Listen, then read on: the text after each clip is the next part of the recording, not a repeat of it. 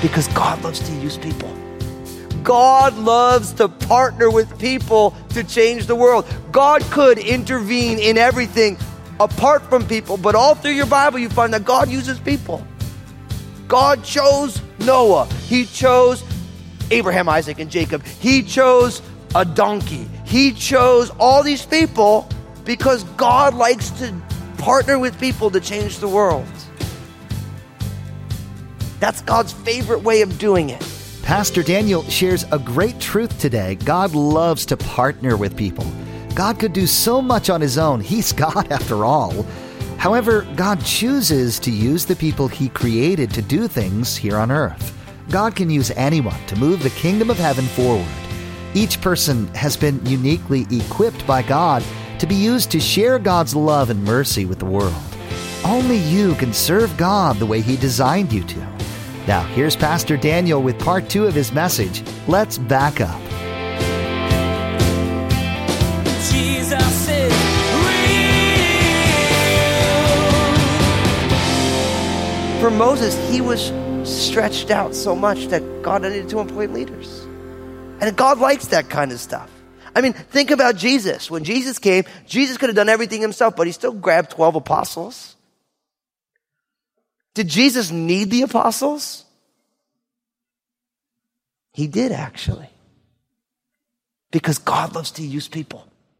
God loves to partner with people to change the world. God could intervene in everything apart from people, but all through your Bible you find that God uses people. God chose Noah. He chose Abraham, Isaac, and Jacob. He chose a donkey. He chose all these people because God likes to partner with people to change the world. That's God's favorite way of doing it. And God doesn't want just to use one person mightily, He wants to use a lot of people mightily and uniquely. And I ask you, my friends, are you willing to be a person who God can tap on the shoulder and say, Come on? Are you willing to say, God, will you make me a wise and understanding and knowledgeable person that I may bless and lead your people? You know what? I believe God wants every single one of us to be knowledgeable, wise, and understanding that we might lead people. I know some of you right now are like, ain't no way. And I'm here to tell you that's a lie from the pit of hell. Because God never chooses the smartest or the strongest or the best looking. Well, no, sometimes He chooses the best looking. That always goes bad. If you remember the first king of Israel, right? Do you remember Saul? Saul was handsome and tall. And he was a total train wreck. Now, don't get me wrong. If you're a good looking person, it's not a negative thing. I'm not, I'm not like good looking shaming people or something. You know? But the idea is, is God is looking for available people who are humble enough to say, God, you can use me despite me, and I'm game for it. And I believe for so many of us, we've skirted the mountain of God can't use me. I mean, I'm messed up. I don't have it together and all this stuff. And we're saying it's all about what we're not as opposed to who God is. And you can imagine these heads of the tribes being like, man, I can't be like Moses. Like, no, I'm going to put my spirit in you. You're going to be like how I want you to be. So my prayer is that for each one of us, we would step into that place where we could be available to be used by God. That we would say, just the way I rely on people to help me get through, I'm going to be someone that other people can rely on to help them get through. Something powerful happens when we can take that step. And it's beautiful because really what goes on here is that these leaders are appointed and Moses ends up taking the hardest cases. The cases that they don't know what to do, they bring it to Moses. And then Moses is like, okay, I'll get involved in that one. because it was a division of labor. There was a lot of people. And I mean, they have people who are leading hundreds and fifties, and there's all these different people. Now, in verse 19, we are reminded again that the children of Israel do not want to enter the promised land. And, and this is a recapitulation again of what we saw in Numbers chapters 13 and 14. Look what it says in verse 19. So we departed from Horeb or Mount Sinai and went through all the great and terrible wilderness which you saw on the way to the mountains of the Amorites as the Lord our God had commanded us. Then we came to Kadesh Barnea. And I said, You have come to the mountains of the Amorites, which the Lord your God is giving you. Look, the Lord your God has set the land before you. Go up and possess it as the Lord God of your fathers has spoken to you. Do not fear or be discouraged. Verse 22. And every one of you came near to me and said, let us send men before us and let them search out the land for us and bring back word to us of the way by which we should go up and of the cities into which we shall come. The plan pleased me well. So I took 12 of your men, one man from each tribe, and they departed and went into the mountains and came to the valley of Eshcol and spied it out. They also took some of the fruit of the land in their hands and brought it down to us. And they brought back word to us saying, it is a good land which the Lord your God is giving us. Verse 26, nevertheless, you would not go up, but you rebelled against the command of the Lord your God. And you complained in your tents and said, because the Lord hates us he brought us out of the land of Egypt to deliver us into the hand of the Amorites to destroy us. Where can we go up? Our brethren have discouraged our hearts, saying, The people are greater and taller than we. The cities are great and fortified up to heaven. Moreover, we have seen the sons of Anakim there. Then I said to you, Do not be terrified or afraid of them. The Lord your God who goes before you, he will fight for you according to all that he did to you in Egypt before your eyes, and in the wilderness where you saw how the Lord your God carried you, as a man carries his son in all the way that you went until you came to this place. Yet for all that you did not believe the Lord your God, who went in the way before you, to search out a place for you, to pinch your tents, to show you the way you should go in the fire by night and in the cloud by day. Think about what he's saying here. He's saying, look, God let us out. We showed up at Kadesh Barnea. We're right there. God has given us this land. And everyone sees the land like, the Lord has given us a good land. Now, notice that. God has given us a good land. See, I think oftentimes we forget that God is a good God and He loves His kids and He wants to bless His kids. And God's gifts for you are not lousy. I think one of the things that we, that Satan does in the hearts of people who want to follow God, he says, listen, if you really go wholehearted after God, he's going to mess your life up. Like you're like, you have like a fear of spiders. And you're like, well, if I follow God, he's going to make me be a missionary in a place that's got the biggest spiders in the world because God just waiting like, oh yeah, just follow me, really, just follow me and I'm to mess your world up. We do this as single people in regards to a spouse. You're like, well, I got to choose my own spouse because if God chooses my spouse, He's to give me a person who loves the Bible who's a total dork. And I ain't to be seen with no dork for the rest of my life. And so we choose our own spouse and we end up with someone who isn't a dork and all you wish your whole life is that you had a dork. You're like, I just want someone who actually really loves Jesus. I got this really great, good looking person and they don't love Jesus. And all they do is they love themselves and look in the mirror all day long and say, ah. and they spend all our money to get their wrinkles put away because they have to look beautiful for, or whatever. Now again, I'm not knocking if you're beautiful. I'm not saying that. But what I am saying is we think that if we devote our hearts to God, He wants to do us dirty. He wants to get over on us and have fun making sport of our lives, and that is just not the heart of God. See, God knows what's better for me than I know what's better for me. See, God realizes not only who I am now, but who I am becoming. He knows the potential that He's placed in my life and He knows what He wants to do. And God, because He is the Alpha and the Omega, my life happens linearly, but God's already seen it all and He knows what He wants to accomplish. He's saying, I know what's better for you because I know how this is all going to play out. And God isn't like, look, follow me so that I can ruin your life. He's like, follow me and I'm going to bless you. And things that you never realized would be a blessing will become the greatest gifts that I ever give you.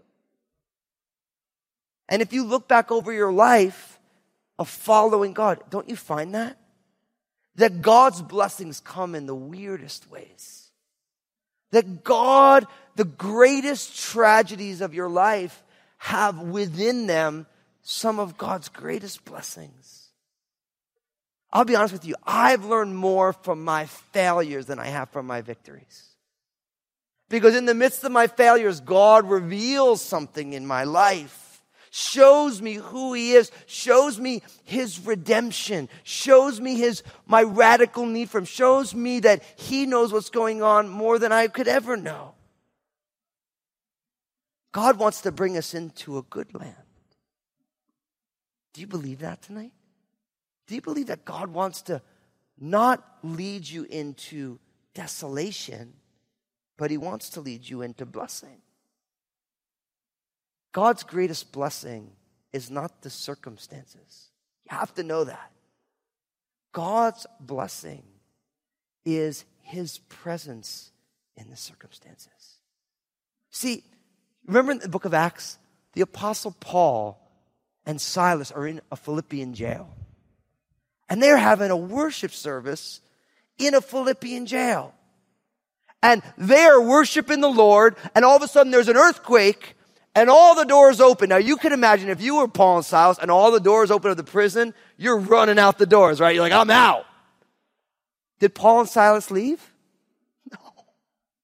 They, they stayed. Why? because God wanted to save a Philippian jailer and his family. They're like, this is the best place to be in the whole world. I can't leave. I don't want to leave. Why? Because the presence of God was there. See, the children of Israel have forgotten that God promised them that He was going to be with them and He promised them that He was going to go before them. And sure, the people were big. The descendants of Anakim were there, which were these giants. And the cities were huge cities. They were up to heavens and the fruit was so big, they couldn't like carry the fruit back. They needed to put it on a pole. Like, you know what it's like? You go to a farmer's market, you buy like a peach. You buy the peach, you stick it in your bucket. Or you put it in a little bag. Imagine if you're like, you go to the farmer's market and you have to like get like a whole truck to get the one peach home. Your wife be like, or your husband be like, what'd you buy the you know, elephantitis of the peach for, you know? I bought an $80 peach. I mean, the thing, I took up the whole car. But literally, the fruit is so big, they gotta, two guys gotta put it on this thing and they're carrying, it's like, what kind of fruit was there? And they didn't, it's a good land. They know it's good. They see it and they don't realize, they're like, we can't go in there. We are too small. What do we have? We're little. We're nobody. But they forgot that their God is big. And God's given them the land. And so what do they decide? They decide not to go in. And notice what they're saying. They're saying, look, what happened was is we got discouraged. Now listen, those 12 spies went in. Out of the 12 spies, everybody agreed it was an amazing land. 10 people said, don't go. And two people said, we should go because God is with us. Now listen, do you have people who live in the land of no in your life? If you do, don't listen to them. Because our Bibles say that in Christ, everything is what? Yes and amen. When you have doubters in your life, don't listen to them. People who doubt God. Why would you want to follow the advice of someone who doesn't believe in the God of the all possible? In some ways, partially because I'm stubborn and I'm from New Jersey, every time someone tells me something can't happen, I just do it. Because there's that part of me that's like, well, you don't believe God? Well, pff, I'll show you. I'll never forget when I was in New Jersey, I planted a church. They told me, don't go to New, you don't plant a church in New Jersey. Went to, you know? And then I remember I was in New Jersey and I had this church and I was turning it over and like, where are you going? I'm going back to Marin County, California. You know, like, well, dude, that's, that's like the black hole for churches. We'll never hear from you again. Like it was like the Venus flytrap or something. Like you go in there, you never come out again. And like when people would say it to me, there's a moment like, maybe I shouldn't go. Maybe God's not in this. And then it's like, no, no, no. God's telling me to go there. God wants to do a work there.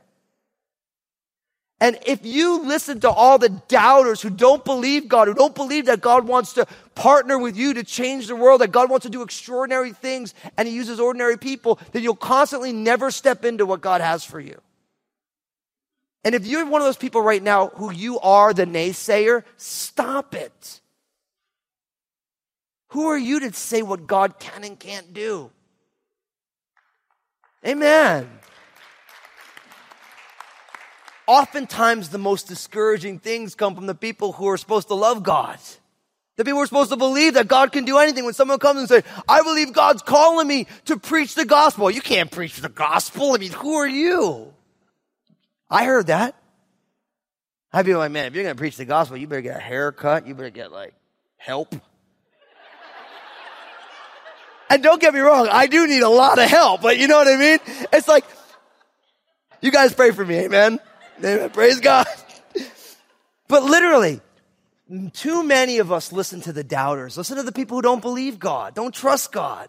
You make your decisions based on somebody's lack of faith rather than what God wants to do. God always invites us to do something that is beyond our abilities. You know why? Because it's not us living a natural life, it's natural people living a supernatural life. And God wants to, us to step into things that are way bigger, but there's always someone who say, don't do it. You can't do it. Oh, God's not in that. I mean, God would never call you of all people. And you get discouraged that way. Don't listen to the discouraging people. If you're surrounded by discouraging people, tune them out. You know you should say to them when they're being be like, you know, you're like the 10 spies who didn't believe God. They died in the wilderness. Oh Lord. Okay, we're gonna move on. I'm not saying that you should hope that they die in the wilderness, but they do need to know the outcome of their actions. But listen, the wages of sin is death. Listen, I believe some of us right now, we've been really discouraging to people. You need to go back and apologize. Say, look, I'm sorry. I was wrong. I could tell you stories all night of all the people who God used mightily who people told them not to do it. I'll give you one quick story, real quick. How many of you ever heard of the place Vanuatu? Vanuatu is an island by Australia. And Vanuatu, for the last about eight years, has been voted the most beautiful place to live in the world. Literally, if Travel Magazine, most beautiful place to live in the world, Vanuatu is always on the list. Now, you know what's amazing about Vanuatu? You go back about 130 years, you know who lived on Vanuatu? Cannibals, people who ate people. Doesn't sound beautiful to me. I actually want my arms and my legs to be attached to my body and not part of your digestive system, you know? And there was a man named John G. Paton. And John G. Paton was this guy who God was using mightily in this place in the place that he lived, it was in England, and he would get all the street kids and he'd bring them all together and he'd teach them Sunday school. And everyone first told him, you can't teach Sunday school to these street kids. What could they learn? And he was literally, he had like three, four hundred that he was getting together. He was building them up. Right? So they told him he couldn't do that. He hears about these two missionaries who try and go to, back then it was called the New Hebrides. That was the name of it. These missionaries tried to go there and literally people on the boat watched in horror as these missionaries hit the shore and they were clubbed to death by the people who lived there and eaten. Right? And so John G. Paton sees this and all of a sudden he starts praying for what is now Vanuatu. And he believes that God is calling him to go to Vanuatu. And he goes to the elder of his church. One of them, he says, I believe God's calling me to the New Hebrides. And this wise, distinguished elder said, You'll be eaten by cannibals. He's saying, They're going to eat you.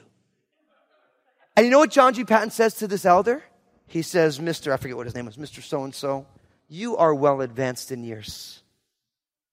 And at some point, your body is going to be eaten by worms. And if your body is eaten by worms and mine by cannibals, Jesus will be able to raise both up in a glorious body at the resurrection. Now, that's kind of like a snotty thing to tell a guy, right? And you can read this. It's called John G. Paton, Missionary to the New Hebrides. His story is amazing because he goes to the New Hebrides, and guess what? They never eat him. And he, over a long period of time, sees a revival. And then at one point, he decided to come back. And the people told him? You should have stayed there.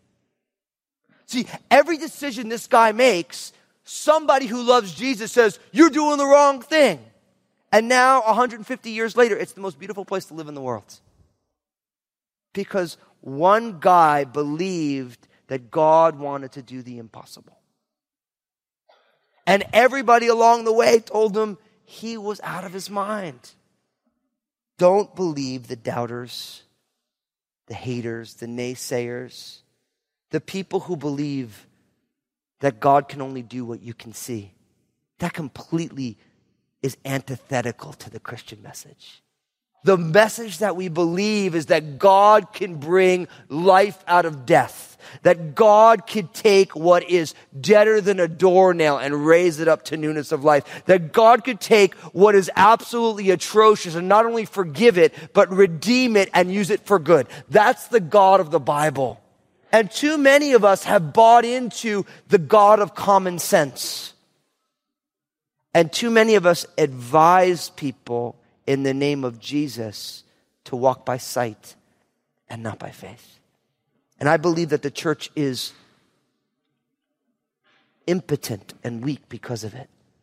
There's too much, if I can see it, it will happen. If it makes sense with my intellect, it can happen. And that's not the gospel. See, the 12 spies all saw the same thing, but they interpreted the data differently. 10 said, It's a good land, it's too good for us. We could never take it. And 2 said, It's a good land, and it's too good for us, and we can never take it, but God has given it to us. So let's go. And what's amazing is, is out of those 12, as you well know, actually, let's read the penalty. Look what it says, verse 34. And the Lord heard the sound of your words and was angry and took an oath saying, verse 35, surely not one of these men of this evil generation shall see the good land of which I swore to give to your fathers, except Caleb, the son of Jephunneh. He shall see it, and to him and his children I am giving the land on which he walked because he wholly followed the Lord. The Lord was also angry with me, Moses is saying, for your sakes. Even you shall not go there. Joshua the son of Nun, who stands before you, he shall go in there. Encourage him, for he shall cause Israel to inherit it. Moreover, your little ones and your children, who you say will be victims, who today have no knowledge of good or evil, they shall go in there. To them I will give it and they shall possess it. But as for you, turn and take your journey into the wilderness by way of the Red Sea. Verse 41. Then you answered and said to me, We have sinned against the Lord. We will go up and fight just as the Lord God commanded us. And when every one of you had girded on his weapons of war, you were ready to go up into the mountain. And the Lord said to me, Tell them, do not go up nor fight, for I am not among them, lest you be defeated before your enemies. So I spoke to you, yet you would not listen. Jesus is real. Pastor Daniel today encouraged us to take a deeper look at our journey with God thus far. He also reminded us that God has great things planned for us, that we can choose to use His goodness in the past as a catalyst to move forward in faith. Jesus is Real Radio is the radio ministry of Daniel Fusco of Crossroads Community Church. The messages that you hear each day here on Jesus is Real Radio were produced from messages that Pastor Daniel shared on Sunday mornings and the midweek study. It's our prayer that this teaching from God's Word blessed and encouraged you in your walk with Jesus Christ. One of the things that I'm the most stoked about is that this year we launched a brand new campus in Southwest Portland. We would love to invite everyone to come and join Crossroads Southwest Portland on Sundays at 10 a.m. We're growing, and honestly, not just in Southwest Portland, but all over the country and the world as people join us at our online campus. 9, 11, and 1 p.m. or Wednesday nights at 7 p.m. on our online campus, crossroadslive.tv. Now, here's Josh with what's coming up on our next edition of Jesus is Real Radio. Join us again here on Jesus is Real Radio when Pastor Daniel brings us to the refresher course on the Israelites' desert wanderings. As we journey again with the Israelites through this time, we'll see God's power and might, but also His love and mercy. We wish we had more time today, but we will have to pick up where we left off next time as Pastor Daniel continues teaching through this series, Refresh. That's next time on Jesus is Real Radio.